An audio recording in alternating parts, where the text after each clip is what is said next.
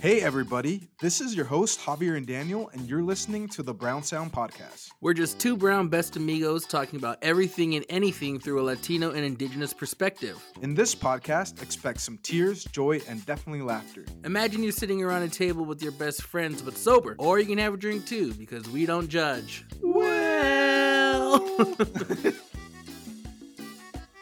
All right, welcome back, everybody. You are listening to Brown Sound Season 3. What is going on, Daniel? What are you doing?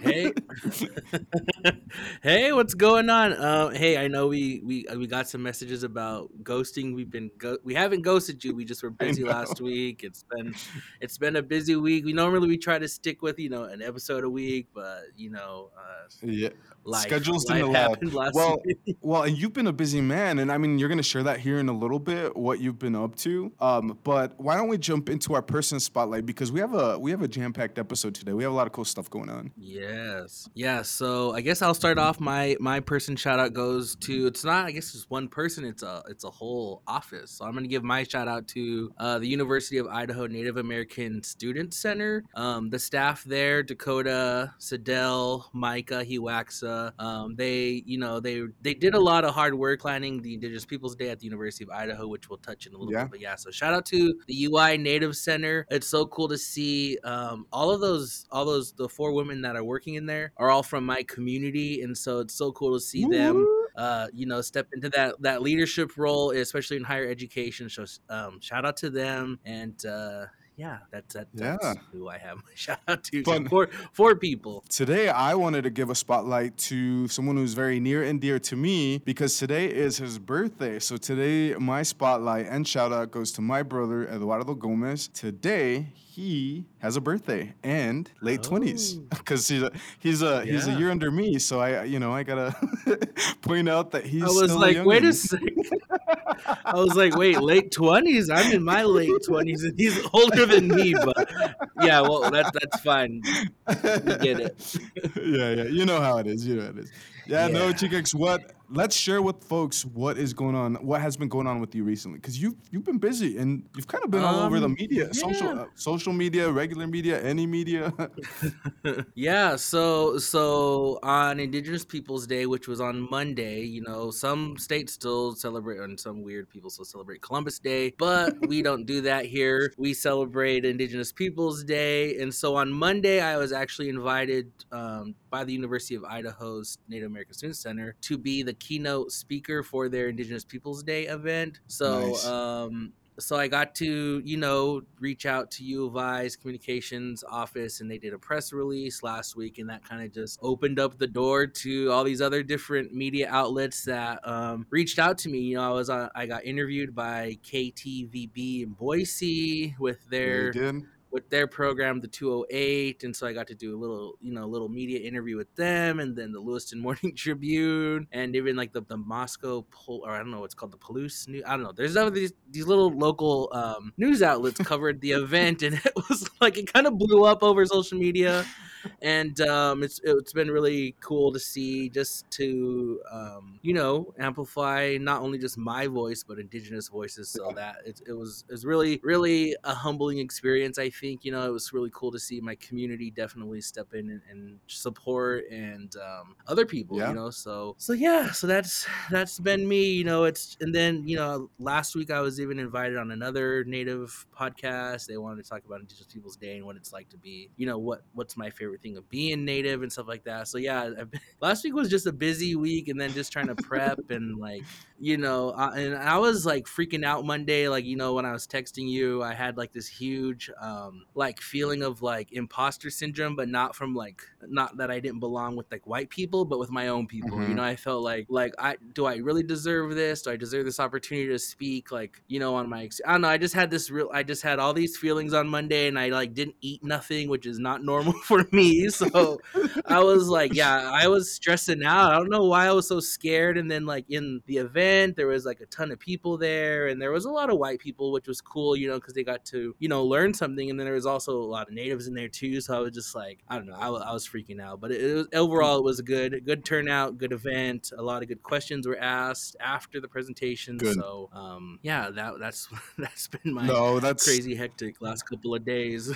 I, I remember getting your text and you you were worried, but that's because you cared so much, right? But um, I just want to say like I've been reading the articles on your on your uh, on the keynote. You know, I asked you too, is it going to be online? Can I watch? Um, but I also listened to to the podcast, I just want to say you nailed it. One of the coolest parts for me was that not only are you talking about what you're doing to amplify Indigenous and all voices, but you also called out some of the problematic um, issues and common themes we see in the media uh, when it comes to representing our community, specifically yours. And that's why today's episode is really special because we actually have a guest. So we're dropping a special guest episode today, everybody. Mm. And uh, we will be speaking on that topic specifically about how it affects our communities Latino, right? Indigenous, and it's a different community today. And I'll, I'll allow our guest to be able to, to speak on that here in a little bit when he introduces himself. But without further ado, can we please get a brown sound welcome? Like we have a crowd or something Yeah. here listening. uh, no, I would like to introduce our special guest today. His name is Zan Haider, and he is the host of the South Asian Soliloquies podcast. So, Zan, are you here? Yo, what's going on, guys? Hey. hey. what's up? On, Welcome, you bienvenido. Yeah.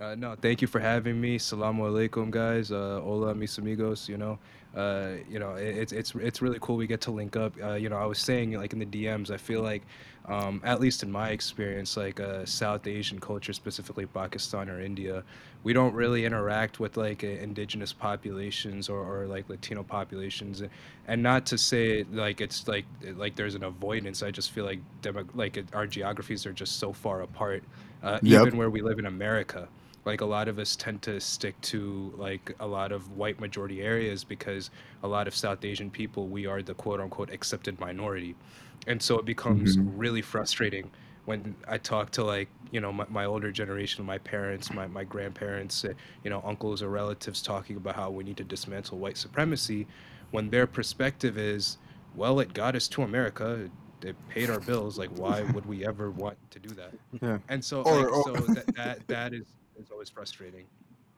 Yeah, or like what you know, some people don't even believe in that there's any kind of power dynamic or structures. You know, that getting them to understand that no, once we have to, once we begin to have conversations and acknowledge that those systems are in place, that's how we can begin to work around how do we better, you know, the experience for everybody, not just the dominant culture. But Zan, uh, Zane, do you mind telling us a little bit about yourself, your background, um, and then once we do that, maybe would you mind sharing a little bit on your podcast? Because that's you know that's big too. Yeah, absolutely, guys. So, just a bit about me. Uh, I'm just your average Pakistani Muslim dude living in America. Uh, uh, just growing up in America, I was, you know, pretty brutally woken up. I would say I had to mature really fast, uh, especially after 9/11, and seeing how friends, teachers, administrators, uh, you know, e- e- even even uh, you know s- some neighbors, uh, you know, kind of view me and my my family as subhuman or as dangerous threats the moment those twin towers crashed. And and I, I remember like I remember this kid named named uh, you know I don't know if I can say names on here just in case I might sue, but I'll just make up a name. Let's call him Blake V. And I remember uh, Oh. you know we I used to be really tight with Blake V, and I would hang out with him all the time. And one day like I, it was like a a month after 9/11 happened, his his mom said, uh, you know, I don't want you being uh, any uh, you know friends with any effing terrorists. And he said that to me, and I remember complaining about that to my teacher. And then my teacher said, well, this is America. This is free speech. Welcome to America. Wow. Knowing I'm a recent immigrant. Wow. And so like yeah so like a lot of those attitudes i was i was very like i had to learn very fast that you know you know just just because i'm in america and i have like you know resources because a lot of my family we came from severely impoverished communities right like power Mhm. would go out commonly because of the the pakistani heat um you know like we might not have water we have to go to like a the store to get like you know bottled water or something and drink out of that oh you know Mhm. being in America, you don't have to worry about those things like that. Your necessities in terms of like living facilities, at least for us, were met, and our and where we were living were met. Uh, but the emotional and and the the the you know the the social respect that I felt like we were we deserved just being as normal human beings who are not mean to other people, who are not you know Right. oppressive to other people, that was not met. And so the whole point of kind of me starting this podcast very recently was I just want to create a voice for the voiceless, you know, and I don't want to be as arrogant as to say that I'm going to change racism, I'm going to make the world a better place, but I would like to think that Yeah. if it's just one person getting on the mic and acknowledging that ignorance and bigotry is wrong, racism is wrong. I feel like that, that you know, I feel like that that's enough. Like in, in the Quran, and I'm not super religious or anything, but but I you know I, I Mhm. do like read the Quran, I do pray. You know, I am a Muslim, and you know there, there's a there's a quote in, in in Islam because Islam is one of the few religions where uh, racism is actually punishable uh, legally. Like like in, in Islam, you cannot be a racist. You, you like that that is what goes against the core tenets of our faith. Um, and you know our the Prophet Muhammad Sallallahu Alaihi Wasallam, our founder, you know, he, he said that, you know, we are all of, of the same people. And in order to, uh, you know, if you can't speak up for other people, at least think about it. And if Yeah. you can't think about it, at least feel it. And if you can't even feel it, then at least acknowledge you're wrong. And if you can't acknowledge you're wrong, then there is no hope for you. And so uh, that's kind of the attitude that I kind of carry in my podcast. You know, I cover you know Mhm. issues that a lot of uh, Muslim women face. Uh, you know, being being uh, harassed by by, by men. Uh, you know, I, I talk about how there is a lot of you know anti you know uh, blackness and, and, and a lot of our cultures, even though our religion literally says you know you cannot be a racist. But the, the sad joke about it is a lot of our people are, and Yeah. um, you know a lot of the dark melanin, like you know not being in the sun. You know, don't be in the sun too long, you'll get darker. A lot of those Mhm. you know attitudes are, are very common. Um, you know, and, and then also in terms of our culture, like a lot of South Asian culture, because we come from such impoverished communities, because the good old British decide to come to our country, you know, our, our, our continent, just take all of our resources. Uh, because of that, we a lot of us don't have, you know, like the basic and you know amenities that we might need back in Pakistan or India or Bangladesh, Sri Lanka, and Nepal, or, or wherever you're from in South Asia. And so, um, you know, a lot of our parents force us, you know, and you know, they have good attitudes about it. They have like good perspectives about it, but their their implementation is really bad. But they, they say be a doctor, only get a corporate job, only do you know a nine to five six figure job, and anything in the creatives, anything in the arts is stupid. You're just signing yourself up to be broke the rest of your life. We did not come to America just for you to struggle, just like we did. Um, and so Yeah. a lot of South Asian culture kind of limits our individuality of, of who we are as people. So my podcast, you know, I guess I'm trying to cover the issues that our, our people face by the Western world and by other powers, as well as acknowledging that even our own people tripping sometimes, and we got to acknowledge that too.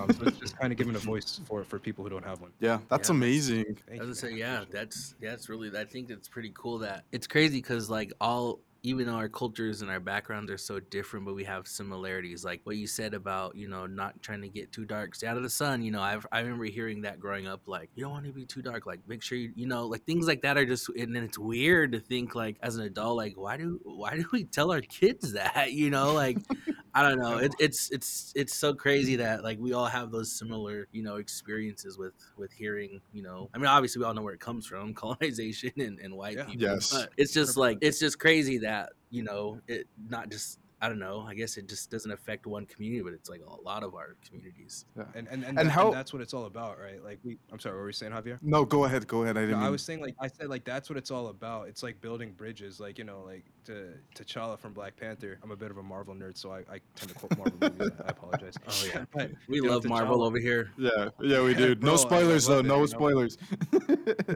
no spoilers. but you know, T'Challa said, you know, the the the, the foolish build uh, barriers in times of crisis. You know, the the wise are the ones who come together. And you know, I, when I when I look at, for example, you know, like b- black people are killed on the regular, unfortunately, by the police. It's still happening, but because Joe Biden is in office, the media doesn't really want to cover that. But if Donald Trump is in office, they will. And to be clear, you know, like racial discrimination and racial issues should never be dependent on if the president is red or blue because people's Mm-hmm. lives are more are worth more than just who's in office. And, and to me that's really disgusting how the media portrays everything is right in the world when we have a blue president and then you know the world is apocalyptic when when it's a, when there's a red president. And i would prefer that they just keep you know the same energy. The world is apo- apocalyptic whether it is red or blue like don't just Right. make it sunshine and rainbows the moment we have a blue president you know and and and and that's frustrating because I'm, I'm a huge liberal myself but I, I feel like a lot of our parties let us down so many times but that's Yeah. a whole other topic Mhm. but um you know i i, I think uh with you know if we could come together and build barriers with with every community right? If it's with the black community the the, the east asian community um you know uh, african community like people straight from africa um you know south american indigenous. If we all were to come together man like we, we really could make america uh, you know, on the right path to where we can truly be proud of America. Because, you know, I remember people giving Michelle Obama so much, uh, you know, crap for saying this is the first time she was proud of her country, and they were like, "What? You're not proud of our country?" And I, and I remember I was 12 years old, and I'm like, "No." no like like what did you what you, what did y'all do to the natives unfortunately what did y'all do to, to black people what did y'all do to, to iran what did y'all do to korea what did y'all do like you can go on and on and Mhm. on and on and on you know so so to answer your question like no i am not proud of america before Yeah. this so i feel like if all if we all as minorities were to come together and and you know embrace each other and, and you know give each other hugs and, and you know embrace what is beautiful of each other we really could make america a force for justice and a force for good and and, and a, a Mhm. force where you know all ethnicities are respected uh, you know it, it's disgusting like racism really Yeah. pisses me off bro like it's really disgusting how america's run right Mhm. now I was I was gonna add um, that a big part of that too, and that's the topic that we have today, right? Representation in the media. Unfortunately, because our communities are um, kind of far and you know far and wide, and there are little pockets of our communities in the different like states and areas. Unfortunately, because we don't get to interact as often, what we see in the media actually plays either subconsciously or on you know for whatever reason uh, we internalize some of those stereotypes and we start to think you know certain communities are this way or they're not.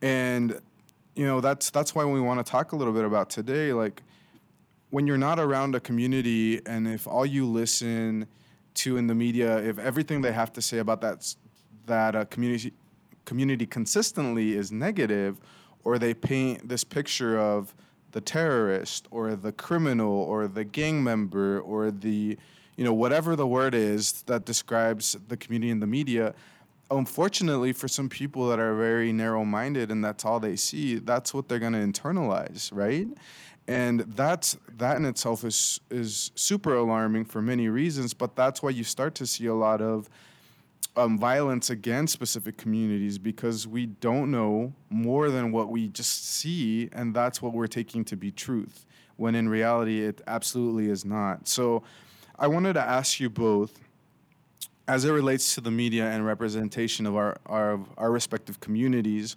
what are some examples of toxic representation that have you that you have seen in the media? I'm like, do we got enough time for that? Just kidding. we're just we're just staring at each other. We're all just we have like smiles on our faces. We're like, uh, we could go on this for hours, do, you, do you want a 25 page essay? yeah. uh, no, I mean maybe pick one or two things that you would like to highlight today. But what what are things that you can think of? Who wants to go first? yeah, we'll let we'll let our guests go first. since you're- yeah. Uh, thanks, You're the guys. guest. That's what, that's how we do things on the res. Like we have guests or anything. Like you know, the guests always go first, whether it's like eating or anything. You know, like oh, guests. That's what Yo, bro, bro, like I- I love it, man. Appreciate it, man. The, the vibe here is awesome. Uh, once again, really glad to be here. Um, I would say just off the top, like media representation, it's ironic. There isn't a specific um, character or, or, or, or a role that a famous actor did that pushed us back, if that makes sense. Because um, you know and, and i have to i'll be honest with you i have very limited uh, exposure to how like indigenous folk have been represented outside of like you know on Twitter like you know what happened with Sacheen and like uh, little little flower or, or, I forget her last name I apologize. Um, but uh, like how John Wayne nearly like assaulted her because she talked about mm. how the natives were uh, you know show, shown in, in the media back in the 70s um, you know being in Cleveland like you know what what was the team? It was the Cleveland Indians right? And people were dressed in very stereotypical uh, garments and and you know so stuff like that it was not to the level you know like how a lot of like latino and indigenous folks to be clear how they were kind of like slammed in the media with like character caricatures and stuff like that. It wasn't mm-hmm. like that. You didn't have like a you know indian or brown folk being cast like that. What you did have was a lot of uh, representation in the news uh, a lot of a lot of headlines. And so like for example i remember um like like cnn uh, or Fox News, or it didn't matter what where you know you you were getting your news media from. Uh, you know, it, it was typically it was always you know we were kind of viewed as Michael Myers from Halloween. Like you got a Muslim, he's got a bomb up his butt. You know what I'm saying? Like that's how we were constantly treated. Like you know, if anytime I was on the airplane, anytime I'm on an airplane, bro, and I, I haven't been in Pakistan in like 12, 13 years because of this, because I have an intense phobia of flying. Um, you know, anytime I would like be on an airplane, like when I was a kid going to Pakistan, uh, you know, they would literally pat me down. They would literally pat me down. They would, as like, a kid, and I'm not gonna lie, the security. Yeah, as a kid, and keep in mind now, I'm like scared too, and so um, you know, when when the people are patting me down as, as a kid, I'm already like, you know what I mean, about to piss myself. You know what I mean? Like, right, why are you grabbing like my my my butt like it's so tight? You know what I'm saying? So, um, there is a lot of of that that I um as a kid, it was a lot of trauma that I was kind of viewed as like a dangerous tiger zoo animal than a kid who loved Spider-Man. And and that yeah. that like constantly having to prove my humanity was something that was normal. And you know, I remember watching the movie Flightplan. It's a Jodie Foster movie. Uh, to mm-hmm. be fair, the, the movie is actually kind of kick ass. Watch it, but it's also very racist. So I don't know why I'm advocating for it. but um, uh, you know, if, if, in case you haven't seen the movie, pretty much uh, uh, there there's like a mom she has a kid they're they're on an airplane you know what i'm saying and then the the when she wakes up from her nap after the plane takes off her daughter is gone and then everybody on the plane is like you never brought a daughter on board and the the main red herring villain was this family of muslims and the camera would always kind of pan to them. So like when she's like freaking out looking for her daughter the camera would pan to like the the Arab father who's just kind of staring at her like this, like you know what I mean, and like just it, it's like kind of playing off of the racial you know, like oh, like there's Muslims on a plane, and at one point they even like interrogated the Muslim family and like patted them down and, and stuff like that, and and I, you know, it, it was even kind of more you know sickening that they weren't even the the main villains. So I know people could argue that oh, you know, the point of the film was to show that they were being stereotypical, and and you know that's why that's why they played it off. That's why they weren't even the real villain. But I just personally did not appreciate the fact that they used brown trauma uh, for, for a plot twist you know, because yeah. that happens all the time. Uh, another, another, I forget the movie, uh, but another one. It was a Samuel L. Jackson movie. If you were to search it up on YouTube, search up Samuel L. Jackson slits hijabi woman's neck, you'll find the movie. But uh, pretty much, uh, I forget the movie, but I remember was, I was a kid when I watched it, and, and I was very horrified. It was they were interrogating this Muslim family because I guess the father was, uh, you know, there's a stereotype when Muslim fathers don't have a lot of money, they're gonna for whatever reason they're gonna go you know make weapons deals with Al Qaeda like which makes absolutely no sense like why the hell would you like you know what I mean like it mm-hmm. makes sense yeah. to be a, like a weed dealer sure but you know what I mean like Al Qaeda weapons dealing makes no sense but anyway he gets caught weapons dealing for, for Al Qaeda and then Samuel L. Jackson's character uh, beats him and and then he he just kills his Muslim wife for for no reason um simply because they simply because he wasn't giving the answers that he wanted, like, you know, through interrogation. So he was like, give me the answer. Samuel L. Jackson being Samuel L. Jackson. The Muslim father was like, I know. And then he kills the Muslim woman, which is traumatizing because the U.S. government has an ugly history of, of murdering Muslim women. Like Aafia Siddiqui is an example. Um, you know, you can go on long and long. We can talk about it later on the episode. I don't want to talk too much. But uh, the American government has an ugly history of this. And then finally, American Sniper. I really do not like that movie. Uh, you know, I don't want to swear on the podcast. I want to be respectful, but I really, I really do not like that movie. I have no respect for that movie movie, military propaganda movies as it is, you know, like, and I'm sure you guys can attest to it. Military propaganda movies is already disgusting and, you know, dehumanizes all of our people as it is.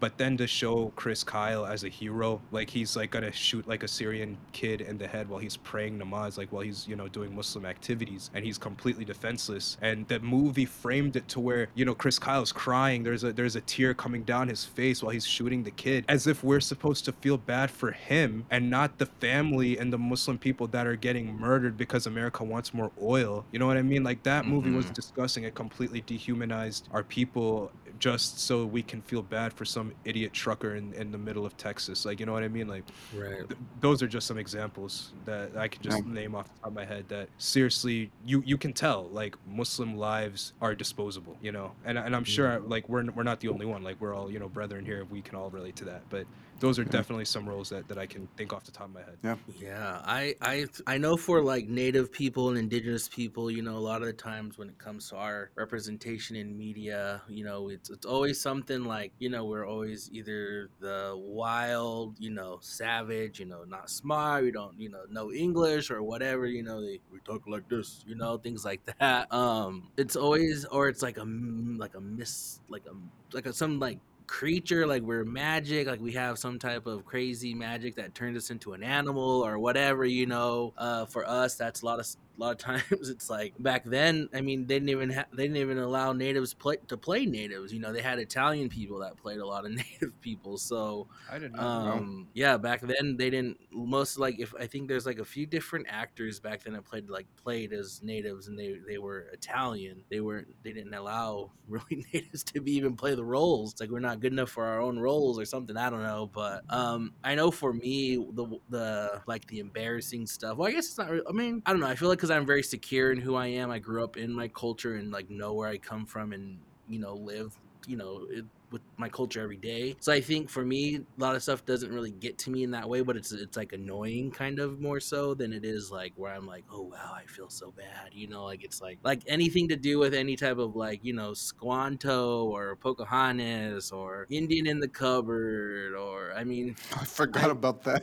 yeah, like there's a lot of dumb things out there, or like even like the movie, what is it called, Rango with the little lizard, like the, the crow is like the Indian, you know, like things like that. It's like it's like like okay, cool, you know, I guess that's that's what they see us as, but um yeah that's my thing. Or even i mean low key like in high school i all my friends like we did like the twilight series but like i remember watching that. Well one reason too why like a lot of our people were really kind of excited for the twilight series because one of the actors is actually from my hometown who played um, sam the wolf pack leader. So that guy is actually from my hometown so that's why everyone was like woo cool you know? So it's cool to that was cool to see but also even that like you know, we don't obviously turn into animals or we don't like chase vampires anywhere or, you know, things like that. So, and we don't just run around with our, you know, shirtless and our hair all long because most native guys do not even look like all the ones that they portrayed in that movie. Not, not, a, not all of us are buff and skinny and six packed out, you know, like that's not even, that's not real. Skinny. like, if you come to my hometown, I'm like, that's not real.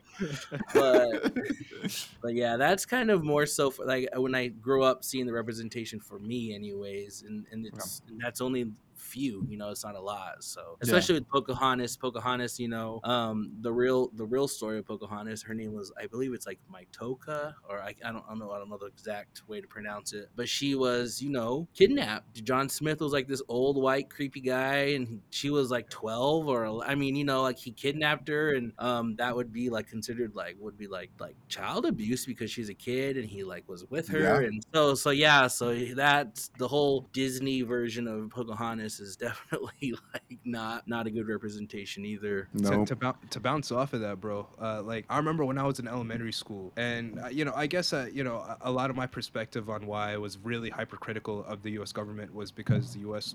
media treated me like trash growing up. So I had no motivation, I had no reason to really think George Washington was a hero or Thomas Jefferson was a hero or any Right. of these Revolutionary War guys were heroes because I, I, I already didn't have a, a pleasant experience being raised here. So so I was a lot more critical and and you know when I was uh, you know like a lot of people over here they were always say oh well Pakistani or Indian history and Arab history is a bunch of terrorists I was like, okay, I'll show you. I'm sure your history has some blood in it. You guys don't talk about it, but I'm sure there is.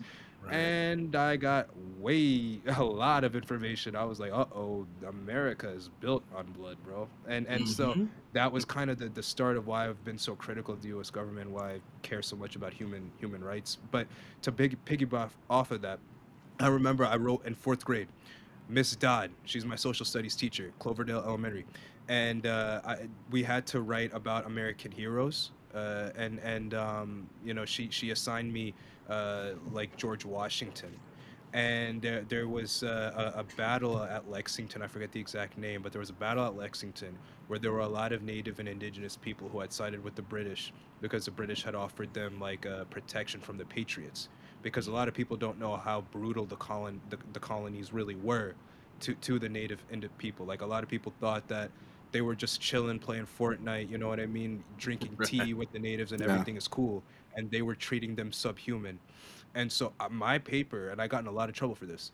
My paper, I argued that the colonists were not heroes, and that George Washington was not somebody to be revered, because they treated the people who were living there like trash.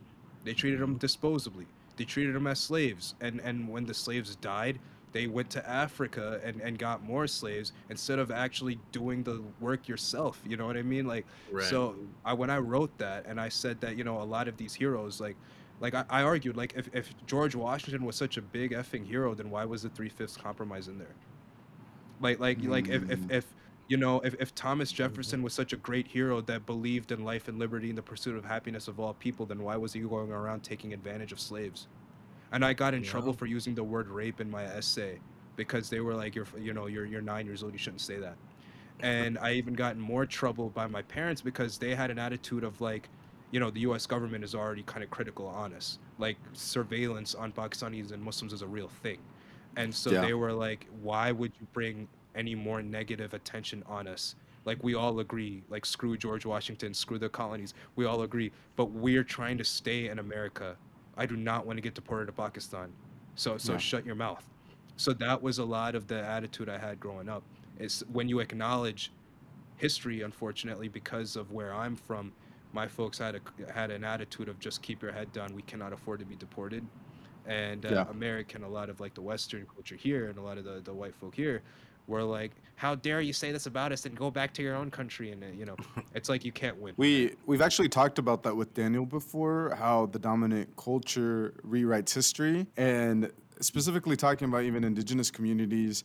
I we laugh with Daniel because he's Nez Perce, and when I was in fourth grade, we got to Idaho history, and so I was like, "Oh yeah, Daniel, um, I actually played Chief Joseph in a play, and uh, know, we laugh about that because Chief Joseph is a big deal for the Nez Perce, and he's actually on their logo, so they use his picture as a representation for the tribe. But you know, the things that we were taught were nat- the Native Americans here wanted to help us. They gave us their their property. they gave us the food. You know, they wanted to be good good uh, partners and neighbors. And there's they. Bu- we totally skipped the part where uh, genocide happened and where people were pushed out of their uh, native lands and you know all the other stuff that comes with with history but but that's the thing unfortunately the dominant culture will always rewrite history so it paints them in a better light and and unfortunately the other thing that we talked about too was when you do start to bring up those those points when you do start to make sense about this is what history actually was then then the conversation is if you don't like it leave. And how sad is that that when you're voicing injustices that when you're voicing the issues that when you're talking about how our communities have faced hardship and now have historical trauma to deal with that instead of saying let me be a partner and let's make it better for future generations the conversation stops at if you don't like it leave right? That sucks. And that is that is like the easy way out right? It sucks so what i wanted to touch on is specifically for the latino community i'm always i'm always annoyed by the fact that and i'm not i, I can think of many movies but typically the the way that latinos are painted are as the cartel folks you know, the drug dealers, the uh, Mm. criminals, the ex convicts. Think of any movie with action and think of who the antagonist is. If it's a Latino, that's that's who it's gonna be. And the reason for why that has been problematic, um, and especially recently now, when we had the last president and the rhetoric he was spewing out about Latino communities, specifically Mexicans, and who they sent to this country and the type of people that they are. Um, we also started to see. Uh, like an uptick in the way that non-Latino folks um, communicated with our communities. For example, I had an aunt come and visit. And I shared this in one of the other episodes, but I had an aunt who came to visit. We have a I have a grandma who's a little bit older. We'd like to bring her up at least once a year. She, uh, because she's a little bit older, it's difficult for her to travel. So we, you know, also have my aunt come up to help her as she's traveling up. And so we were having such a great summer, just spending time, being a, a family, you know, doing a lot of events together. One particular day, my brother took my aunt, my grandma, his wife, and her kid to go have breakfast. And while my um, while my aunt and my sister-in-law were in the bathroom, they were speaking in Spanish. So they were, you know, using the restroom and just kind of having a conversation. Um, when my aunt walked out to wash her hand, two non-Latino ladies walked in, um, and so non-BIPOC ladies is how I would describe them. And uh, they, one of the ladies started to yell at my aunt to say, "This is my country. If you're gonna be here, you need to be speaking English." Um, you know that narrative, and we've heard that before. You've seen that on like social media too, when these ladies get recorded or these men. Um, and so my my sister-in-law heard it. She's running out of the stall to go yell at that lady and give it to her. Um, but my aunt was just like caught off guard, right? She doesn't speak English she's visiting, and she didn't understand why someone was just yelling at her like that. Um, and that's gonna be the experience she takes back to Mexico now about the people here, which sucks. Uh, but also, when my brother found out, right, they looked for these ladies and they had run out of the restaurant. So what cowards, first of all, right, that they were able to to voice their opinion about what language you need to be speaking, even though this conversation doesn't concern you, lady, and also it's none of your fucking business like what language we decide to talk. If we're multilingual, we're gonna talk whatever language we want. But the the other piece there was what a coward, right? If you had the nerve to say that to my aunt, why couldn't you have stuck around, right, for us to have a conversation about that, right?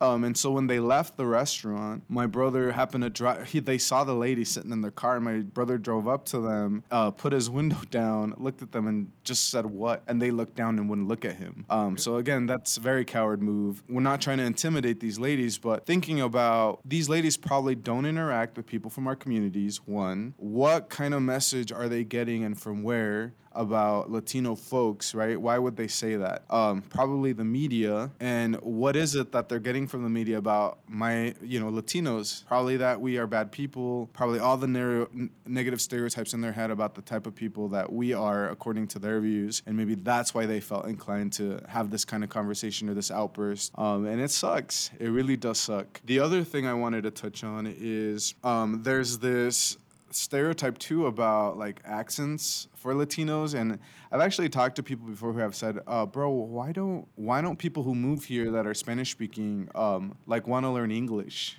right?" And um, No.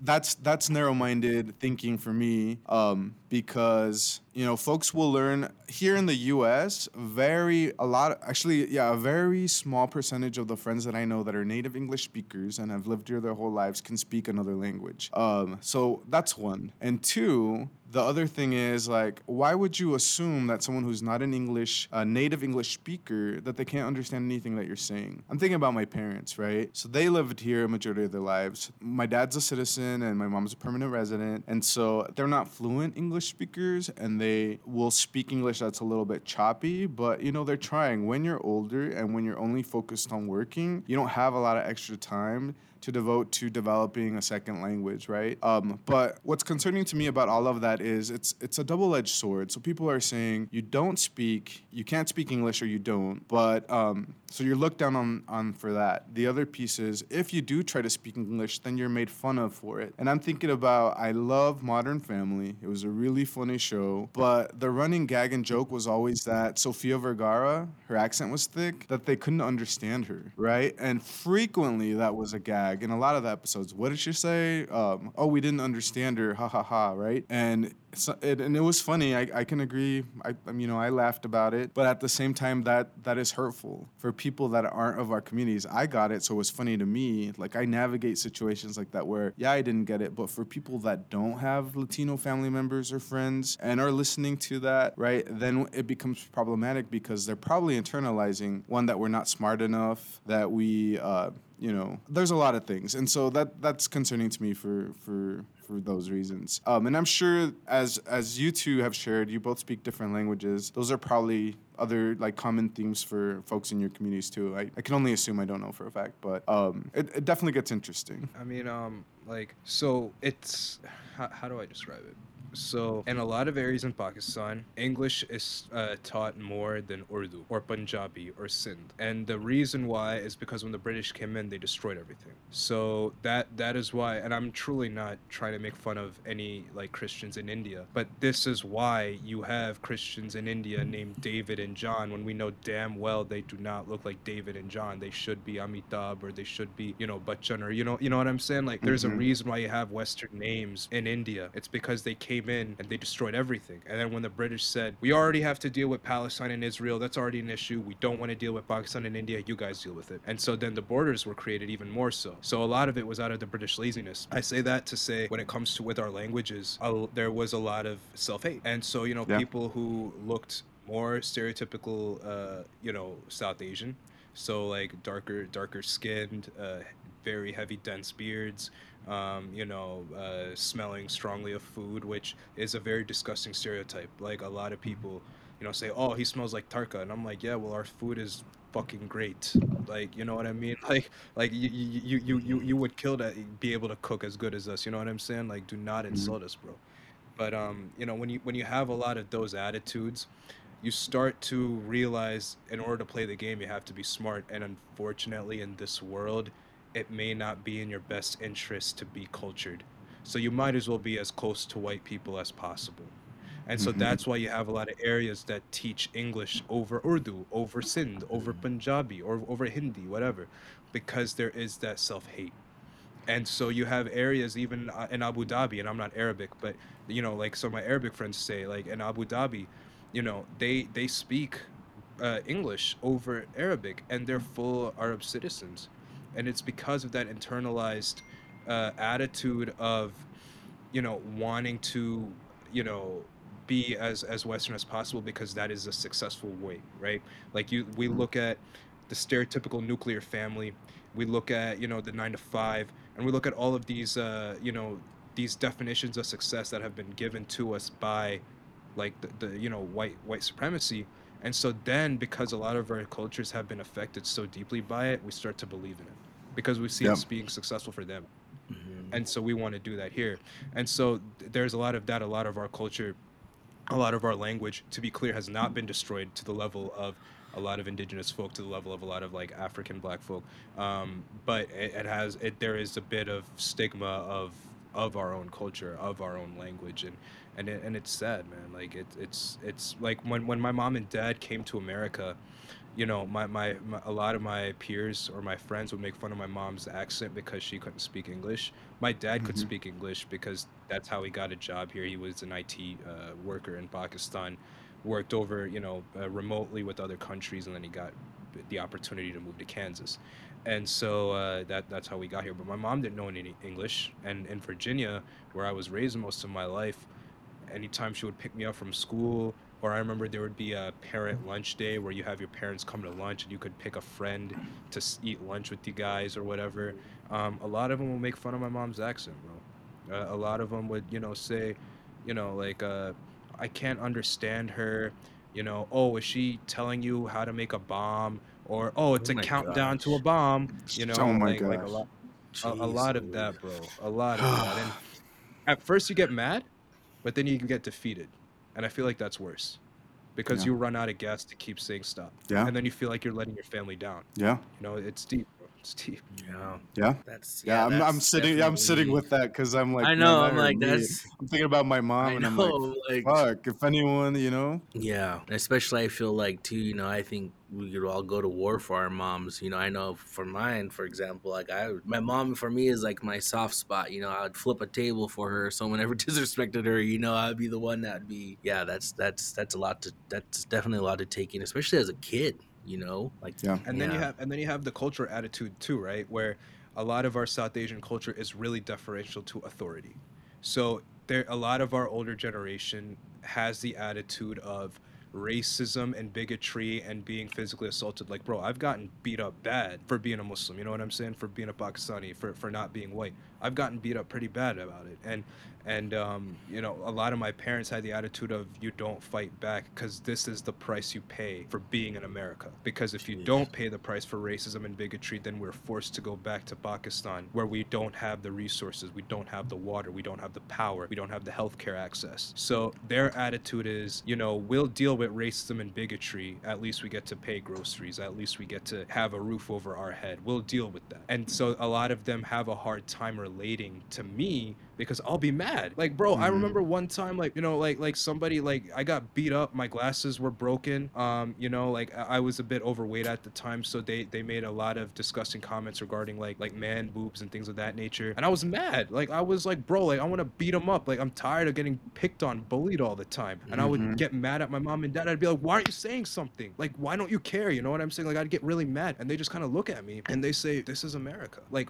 we we get a car here. We we get Yeah. we get internet here that doesn't go out. We get vaccines where you don't get sick. You don't get we don't have to worry about mosquitoes. And Yeah. and they're like, this is the price we pay. Nothing in life is free. So for you to fight back and it's just gonna cause more problems for us and we might have to go back. So you, Yeah. you have to take it. This is the price you pay. Mm. And so it was like I said, a situation where you, you can't win. Yeah, I think my par- my parents also have a similar mindset as immigrants about it could be worse. You know, we got to be thankful for what we do have. Um, I know growing up, anytime we saw law enforcement, uh, we were always told just keep your head down and you know don't don't get in trouble. Don't uh, basically just be like present, but be invisible if you can. Um, but what's different for maybe people like like us is we get to grow up in this culture. This is all we know, so we realize that there's you know there should be better opportunities for us. There should be different circumstances for us that we have the ability to ask for the respect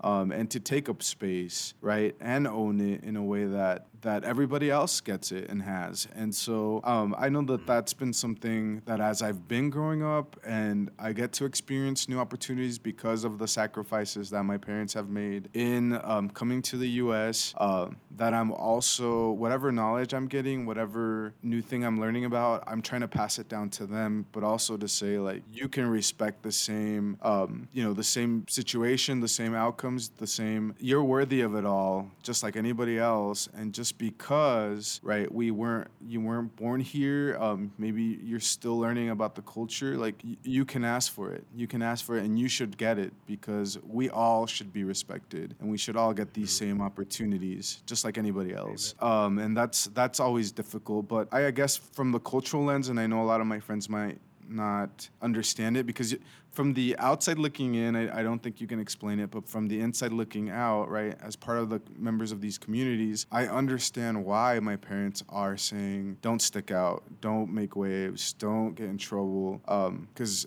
we can we can get it worse or we can lose what we have and that that to me makes sense. I guess i can understand that. From from a lens of it wasn't the best where we were at and now we have more opportunities here. Let's not lose that because it could be worse. I guess I understand that, but but also it sucks that th- that's where we're stuck, right? It sucks. So how do we change that? How, how do we how do we and, and I don't know the answer to that. It, it's such a multifaceted question, but how do we change that? How, how do we how do we change the media representation of how we're treated, how we're portrayed, and how do we also create meaningful change toward the older generation is not fearful of us sticking up for ourselves. At the same time, we're not wasting our time and energy trying to just fight back against a machine that is doing nothing. Like like how do we change this? Yeah. So I know one of the things that Daniel and I talked about before was how important representation is. And that really does mean for the media, right, that we have people that look like us in those different roles and positions, like being actors, right? Because majority of the movies, our actors tend to be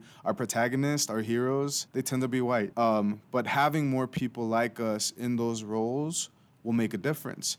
But not only actors, we need writers we need people who understand our culture that have lived in our communities that understand the traditions the history um, and everything that embodies being someone of that community that a writer or someone outside would never ever be able to capture in their writing that's big um, producers, executives, people that are going to make the decisions to have more movies with people like us, right? And be intentional about casting people that are of our communities and not actors outside of it playing somebody of our communities because it's not the same. Mm-hmm. It's not the same. Um, but you know, beyond that, also hiring us for our expertise when it comes time to representing or writing stories about our folks. You, you know, um, a lot of times we get movies like, for example, there was the Llorona movie that was made, um, and the Llorona is a mythical is a mythical, um, you know, supersti- When you're thinking about Latino superstitions, this is a big one that a lot of Latin American countries will even speak on. We had Natalia on the show; she's from El Salvador, and they they talk about La Llorona there also. But um, La Llorona, right, is this myth about this lady who, you know, for whatever reason, her lover, her partner, her husband cheated on her. Um, and because of the grieving, she took her kids down to the river and did the unthinkable. And when she came to be, right, she realized what she had done, then she regretted. She was in despair. But her, um, her curse or her punishment then is that she has to wander the earth, right, in agony, um, looking for children uh, that she will confuse as her own and then do the same thing. But these people, somebody in Hollywood decided to make the movie about this superstition, about this story that is well known to folks in Latin America, uh, and they just didn't get it right, right? People were upset about this mm. film. It didn't really connect with or our culture. It was definitely a whitewashed version of this superstition for the US or Western mm. media, right? And that's that's problematic for many reasons. So we need to have that representation piece where we have all these folks from our communities in all of those positions to be able to point out um, and talk about the good things about our communities, the real life stories and experiences, mm-hmm. our conflicts, our tribulations, right? Our successes. And then when we touch on history, to accurately portray how it is that we contributed to them and not whitewash the history because that has been problematic for many different communities, right? And making sure that we cast the appropriate folks to the appropriate roles so that it is meaningful, so that it is accurate, so it's historically right and just, so it resonates with our communities. I think that would be a good place to start. Do you think another way is also the type of stories that are told? So, like for example, when I think uh, when, when I think of like uh, you know a lot of indigenous films, unfortunately, I just think of the very racist films from the '70s and the '80s, where mm-hmm. it's like you know like a like a family is in the middle of the prairie and they show you know like the the natives i don't even want to refer to them but you know like as the s words and you know um, you know, throwing you know t- tomahawks or whatever, and and it's just it's constantly that same trope. And then I see like other movies try to flip that, you know, like try to show oh like the indigenous were right, which in history yes they were, but indigenous folk, Latino folk are more than just like the traumas of what have been they have experienced in their life. Like it, mm-hmm. it's such a rich culture, it's such a rich history. I feel like Hollywood should take like the positive aspects and the positive occurrences in indigenous and, and latino history stories that we have never seen before it, you know and, and show those stories. I feel like the constant you know buzzfeed you know kind of attitude of just picking on you know like like you know torture porn honestly uh, looking at like a uh, historical porn honestly and just kind of focusing on the you know the, the traumas that latino indigenous folk face uh, rather than their greatest successes and their greatest leaders in their history. I feel like mm-hmm. I, I, feel mm-hmm. like that is in a way a systematic way of, of diminishing the impact and the importance that a lot of Latino and indigenous folk have. Because yeah. they're always they're always shown in a negative light or they're always shown in an oppressed light.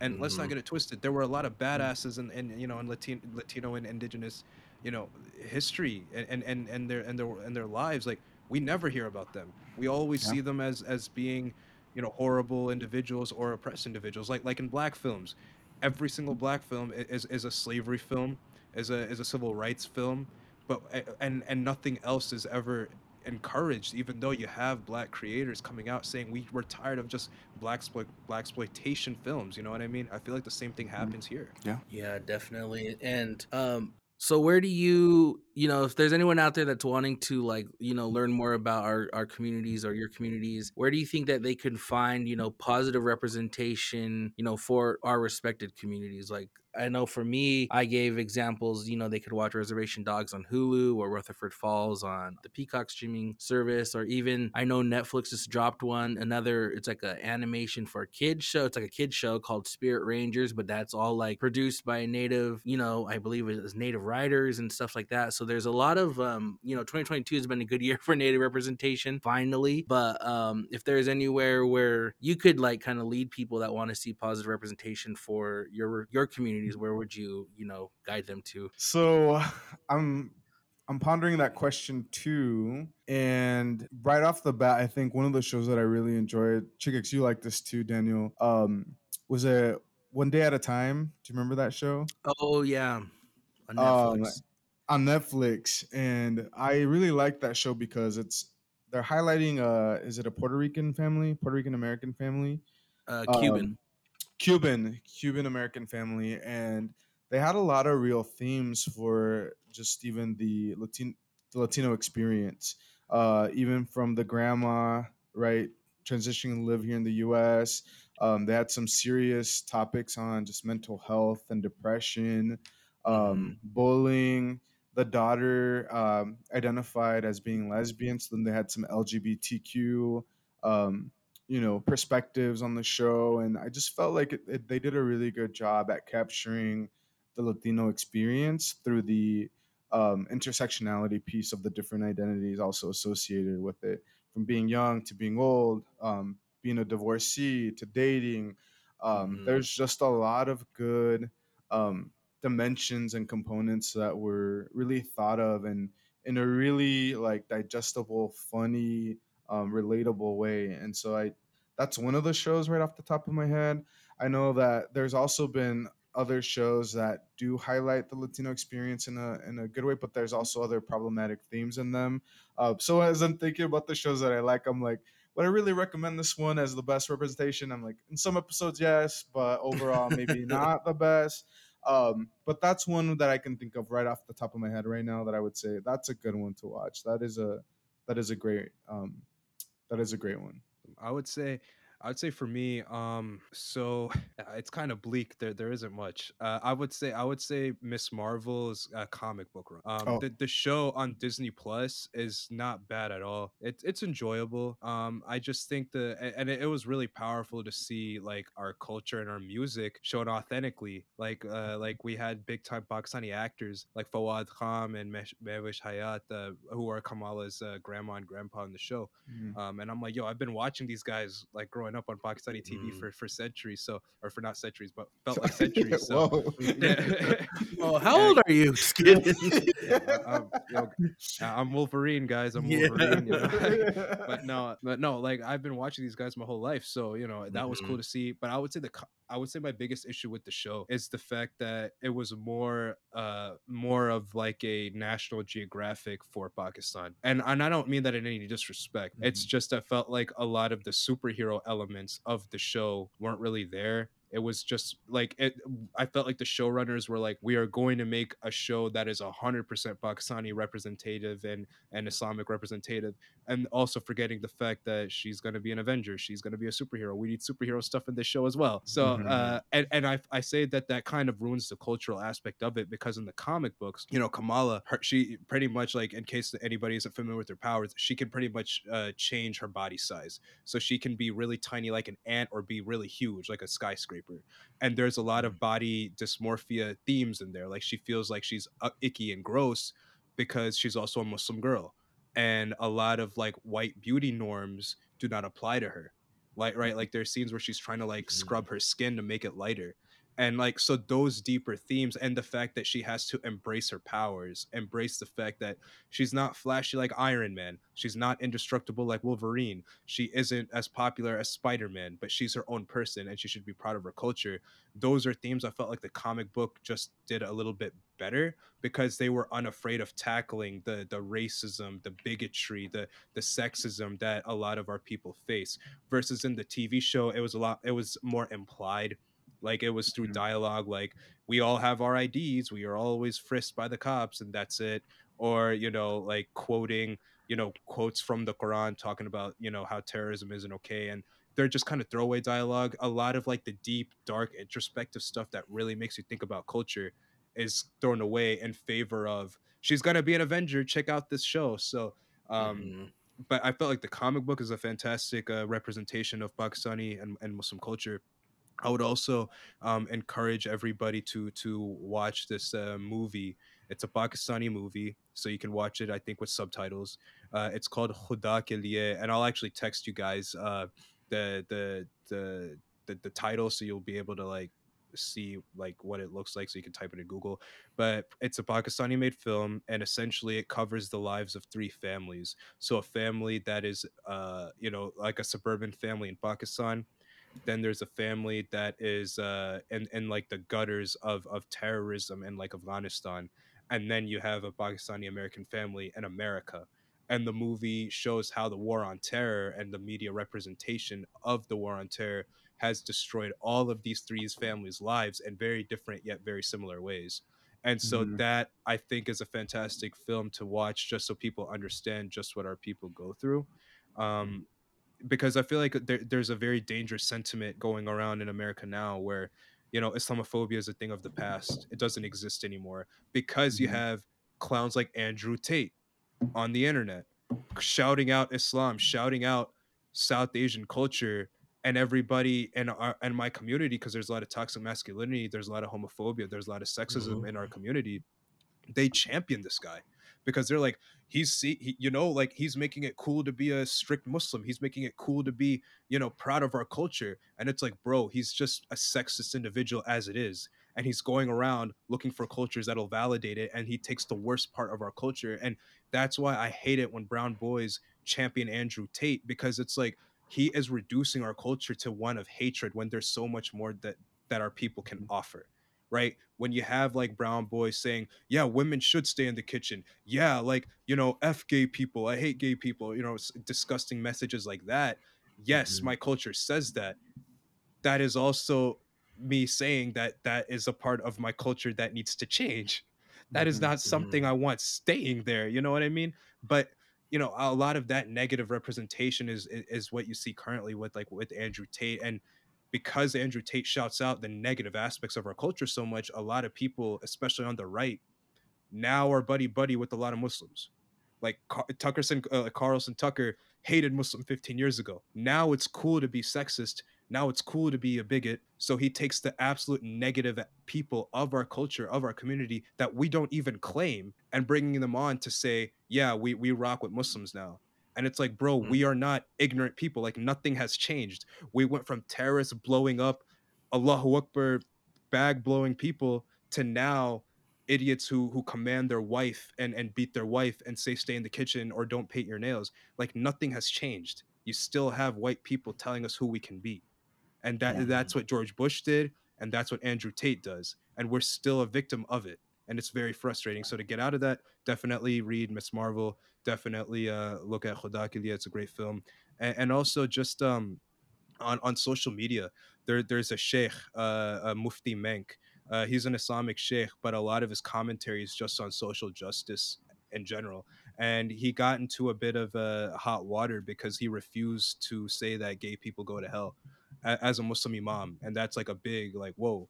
Now to be clear, I don't want to give an, a negative, you know, I, I don't want to give an inadequate uh, representation. He does say that, you know, if you if you if you are gay, you go to hellfire. But his attitude is, you know, oh, like you know, it's it's it's not ours to judge, which is still a fucking harmful, horrible thing to say.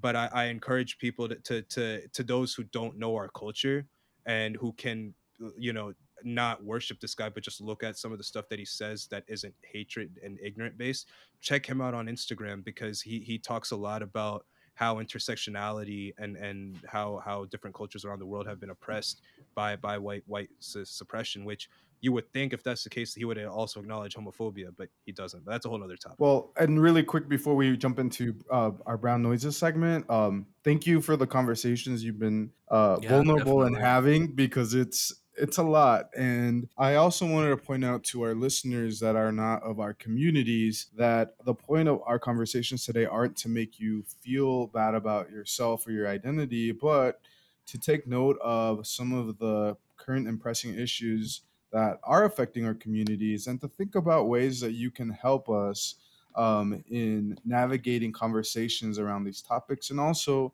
being a good community member, being a good ally. So, thank you both again for for sharing your thoughts, uh, for having this conversation. Um, I think it's a good way to wrap up and jump into our brown noises segment. Daniel, All right. So today, you know, um, today was it was a good a good convo. Um, some of the things were, you know, I you know I had no idea too, so I learned a lot from you too, and so I appreciate your time, appreciate your you know your perspective and your experience, and so I think one thing that we wanted to talk about today to learn to teach our listeners and and you both um you know we talked about you know experiences being bullied getting bullied growing up and stuff and i think for the youth I mean, I don't know if youth really listen to us or not. I don't know. But for the youth, if they do listen, you know, we do want to let, especially our, our brown and, and black youth out there, you know, you are special. You know, our cultures are special and, you know, you matter. So I'm going to teach you both how to say you are special in Nimipu Timp, the Nez Perce language. So how to say you are special is awas hata'au. awas ataho awas Awas hata'au. hatao Hata'au. Yeah, like awas hata'au. awas Awas hatao. hatao. Awesome. Hata'au. Hatao. Are we still like saying it? Amir's like how you're like you're like how Amir's like how but yeah awas hatao Hatao. Okay. hatao Hatao. Yeah. let, let me see let me see if i can let me see if i can get it because because because i want to get this down man uh awas ataho yeah All right. oh yep Dang, Yeah, let's do it. yeah, let's go.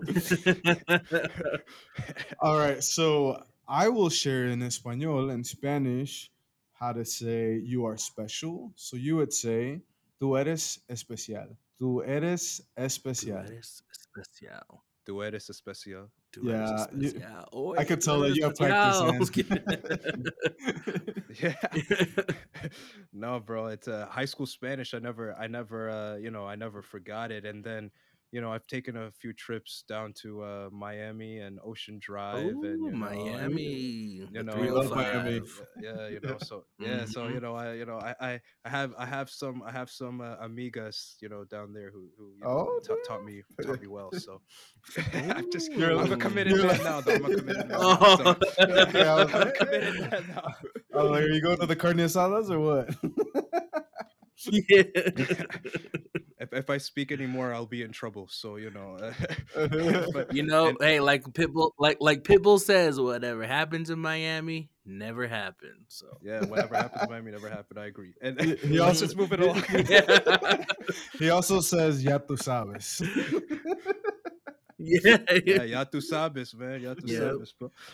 Uh, I would say, and and Urdu, man. Okay, so ha, okay, when you when you mean you are special, do you mean in like a like a in a, an uplifting way? Because words mean different things in Urdu depending on how they're used.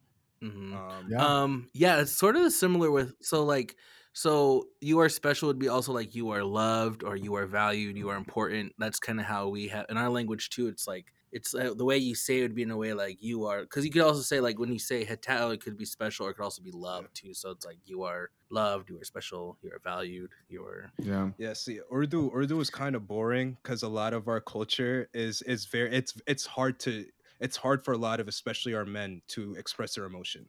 Mm. So when they when they say you're special, they're not they, they say quite bluntly like uh you know like I love you instead. Like you know Mm. like it's it's hard for it's hard for like especially mothers too to to say oh you're special, you're my baby, you're the world. Instead their version of love is did you eat dinner? Yeah. Mm. Okay, like you know that's their version. Of so so so I would say I would say the the closest way would be like um um uh you know jite raho. Uh and and that quite literally that means keep winning. Like keep Okay. winning, keep being successful. Um so I'll break it down for you. Uh jite Jite raho. Raho. Raho. Yeah, jite raho, keep winning. That that's because you're because you're special if you keep winning. Yeah, jite raho. Jite bro. Raho. Yeah. Jite Raho. Yeah, exactly. There you go. You got it. You got it. Cool. Jite raho. That's what I'm talking about, bro. and that's that's also that's a good that's a good thing to say too because you know we gotta we gotta do keep winning keep Yeah. winning I love that. That's appreciated. Keep- keep- all right, keep winning. I'm gonna put that in the notes so I don't forget. Uh, all right, so now's uh, now's the time for one of our funnest segments. Um, and Dan, this is gonna be your first time doing our Shades of Brown Shady question segment. So here's how it goes. We will ask three questions. All of us have to answer two. You can skip one if you would like, uh, but highly encouraged to answer all three. Uh, the other thing is, uh, you know, it's all fun and games. We had a serious topic today to digest. This is a way to wrap up with a, you know, funny, feel good, laughing uh, segment. So the three questions we have, and these were all randomized from the internet. So thank our good friend the internet for these questions. Uh, first question is, what community overhypes their identity in your opinion? And this is again all fun and games. Uh, what is the funniest experience you've had with your non-BIPOC friends? Um, and share the most Oh, embarrassing song slash TV series slash movie you've res- recently listened to or watched. So share a song, a Okay. TV series, or a movie Mm. you've recently listened to that's embarrassing um, to watch. Okay. So who wants to go first? You're uh, maybe our guest. yeah we'll we'll let our guest go Okay, what was the first question again? what community overhypes their identity in your opinion? I would say, uh, and this is all love and games, but I would say I would say the Arab community. I would say the Arab community because, uh, and, and a lot of like Muslim culture, right? Because like Islam started in Arabia, right? My ancestors are Hindu, so you know the, the uh, you know a lot of the Arabians when they came to India, which is now modern Pakistan, a lot of my ancestors converted. So even though it's same culture, uh, my genetics are not Arabic at all. So there's a lot of like Arabs in in the Muslim world who feel superior. They're like, oh, like Islam came from us. Like the Prophet is is Arabic. He's not, you know, you know, uh, South Asian or whatever. And that can always get really annoying because because it's like, bro, like.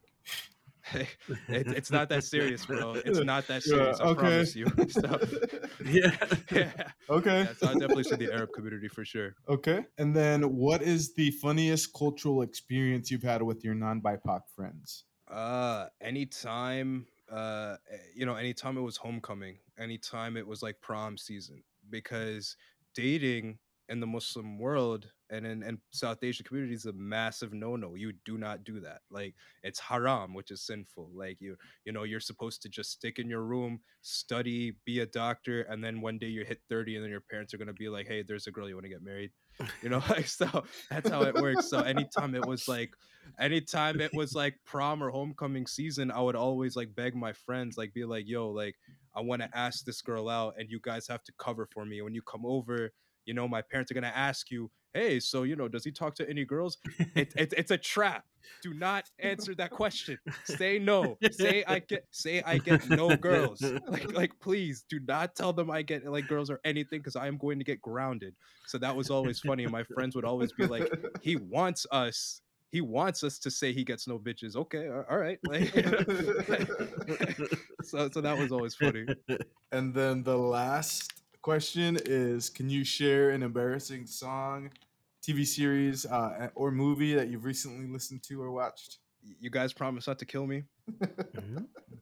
Do it. Six nine. Do it. Six nine. Oh. Uh, uh, s- six nine. Toddy. Yeah. Oh. I don't know because okay, to be clear, he's he's a total clown. He's not about that life. He's also a, a, a, a pervert and everything, 100%.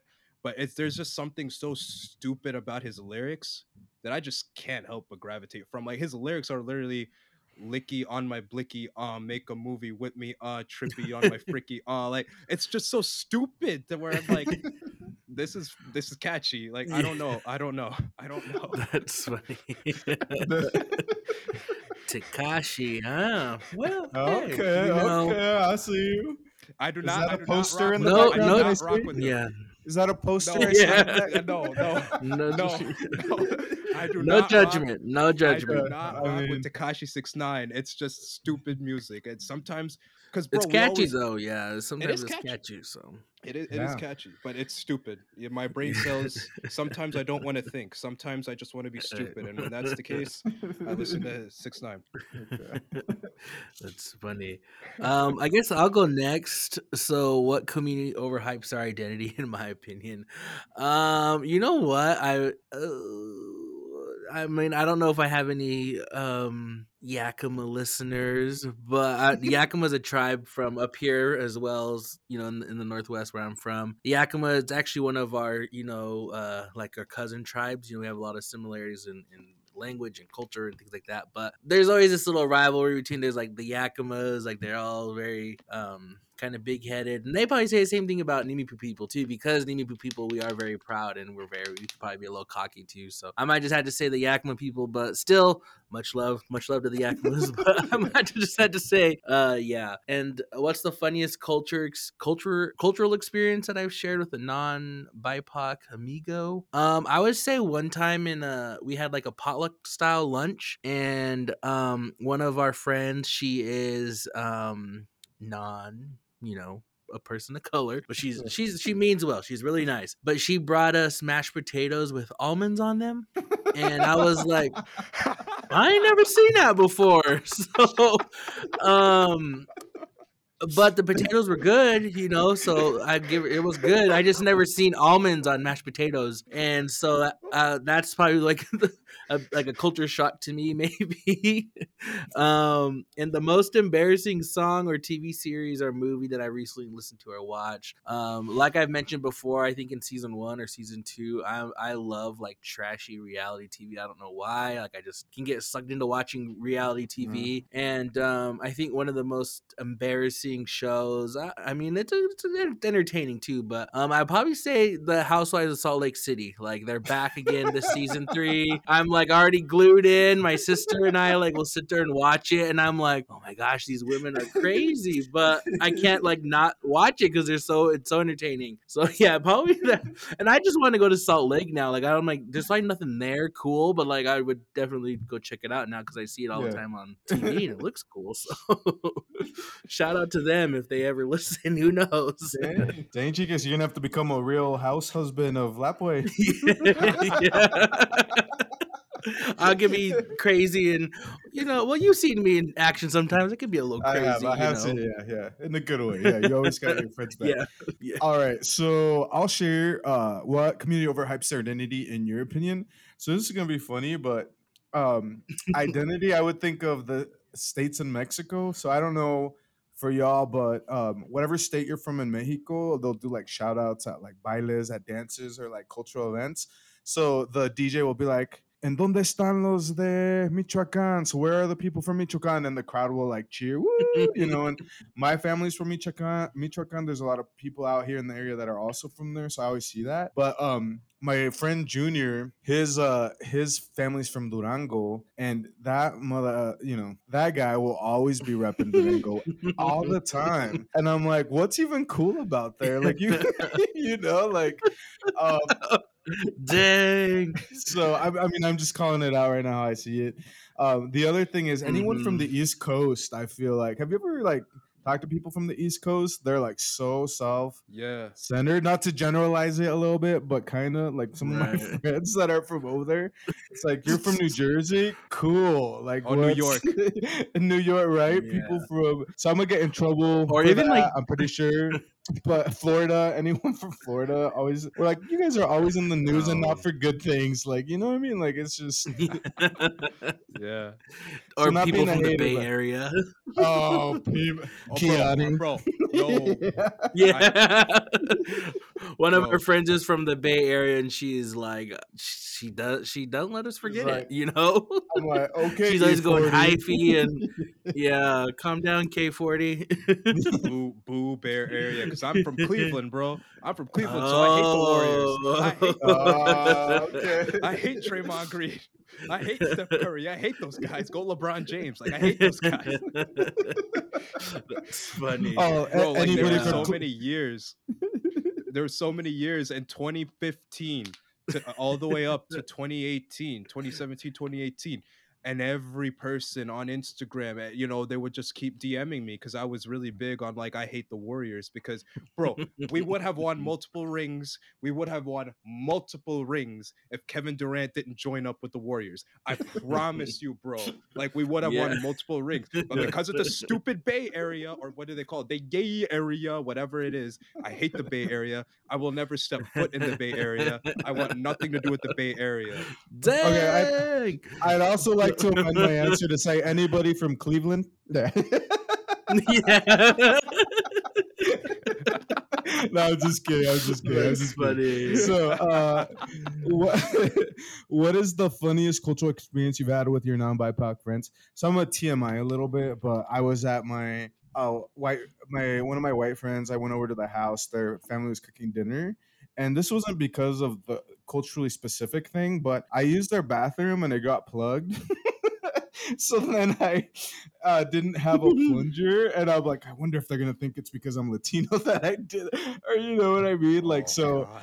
Um, I in my head I was like, holy crap! So I had to text my friend, and we got it taken care of. But I thought my friend was just gonna keep it hush hush, and when I walked out, everybody's like, "Oh, so you plugged the toilet?" So, you know, then I had to navigate that. Like I got teased a little bit, but that was one of the times. Um, and then. And I we always joke about it with her, and we brought it up in the podcast a couple times. But my good friend Sierra hadn't ever eaten pozole, which is a hominy soup with chicken. Um, it's green pozole. It's you know delicious food. She had never had it before, and I made it a little spicy. And uh, she ended up putting sour cream in it. Um, and we don't do that. So I remember uh, the rest of our friends that knew the food and had eaten it before had looked at her, and we all looked at each other and kind of smirked. And then her sister was like uh Sierra, what did you do? And she was like, Well, I don't know. I thought I, you know, so it was like a funny little situation. She should definitely not be embarrassed by it. I know we've teased a lot, but it was just a really funny um, you know, cultural experience that I just remember with one of my non-BIPOC friends. Um, and then share the most embarrassing song, TV series, movie you've listened to. Uh okay, don't judge. I know you're gonna judge. I watched uh the Kardashians had a new show on Hulu. and, uh, your boy, uh, your you boy really do love the. Kardashians. And uh, you know, I don't. It's not that good for them. They have their hustle. There's obviously some problematic things there with like appropriating black culture, uh, and then the responsibility to like you know talking about beauty standards and all that kind of stuff. I get it. I get it. But uh, it's also kind of like like a train wreck, or you know, like it happens and you can't help but look away. Mm. Uh, that's I think the allure a little bit. You're so like- I'll fess up Yeah. to yeah, watching problematic TV Yeah. for sure. You know, we mindless fun, I Yeah. think. All right, everybody. So let's go ahead and wrap up the episode. Um, and so I just wanted to thank you again for coming on and being here with us today.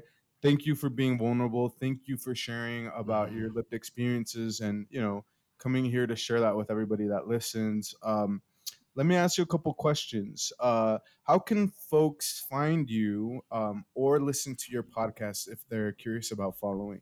Uh, well, firstly, thank you for for having me on the show, guys. Truly appreciate it. Um, like I said, the you know, like when I started this this this whole podcast journey out, like literally a month and a half ago, I was just looking for really cool people, really authentic people, really dope people, and I found your page, and I just felt a connection to it. So it really does mean the world to me that you guys shared, you know, your time and your energy with me. Uh, you know, uh, this is the beginning of like a bromance, so I love it. You know what I'm saying? So so like yeah, like seriously, thank you, thank you for having me on. Uh, you guys can find me on Instagram uh, and on uh, TikTok. Uh, so on Instagram, it is uh, South Asian Soul Podcast, um, and literally South Asian, and then it's SOL Podcast. And then on um, TikTok, it's the same handle, and then my personal Instagram, which is pretty much advertisement for my podcast now, is at Bad Biryani. So B A D B I R Y A N I.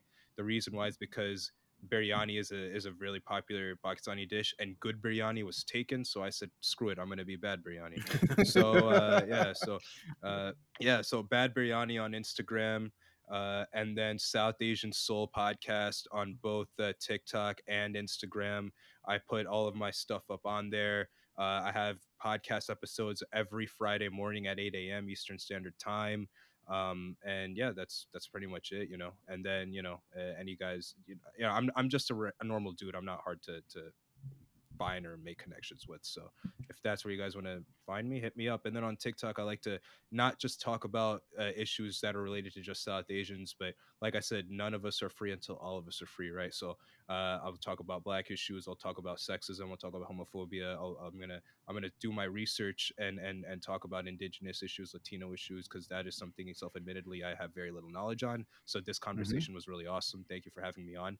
And uh, yeah, it's it's really just about you know, like with great power comes great responsibility. You know, if you can mm-hmm. do if you can do good things okay. for other people, you have a moral obligation to do it. So that's why I do what I do. So amazing, awesome, and and two for the listeners, we will put all of the information in our show notes too. So if you know, you know, sometimes when people listen, I I'm one of the bad people. Like, oh, wait, what they say, what they say.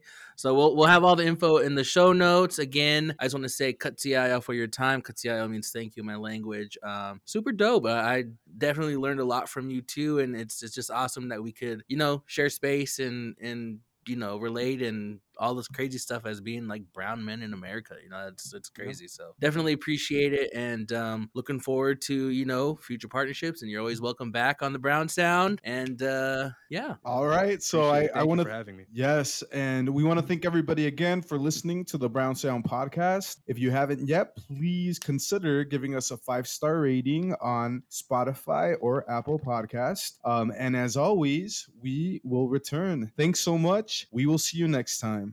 Adios. See you later. See you guys. Katsiayo for listening to the Brown Sound Podcast. We've had a blast with y'all today. Make sure to tune in next time. To follow us more closely, you can check us out on Instagram at the Brown Sound Podcast. For partnership opportunities, or if you just want to get a hold of us, make sure to email us at the Brown Sound Podcast 208 at gmail.com or follow us on Instagram at Brown Sound Podcast. Disclaimer The thoughts and opinions expressed on this podcast are those of the host and the host only.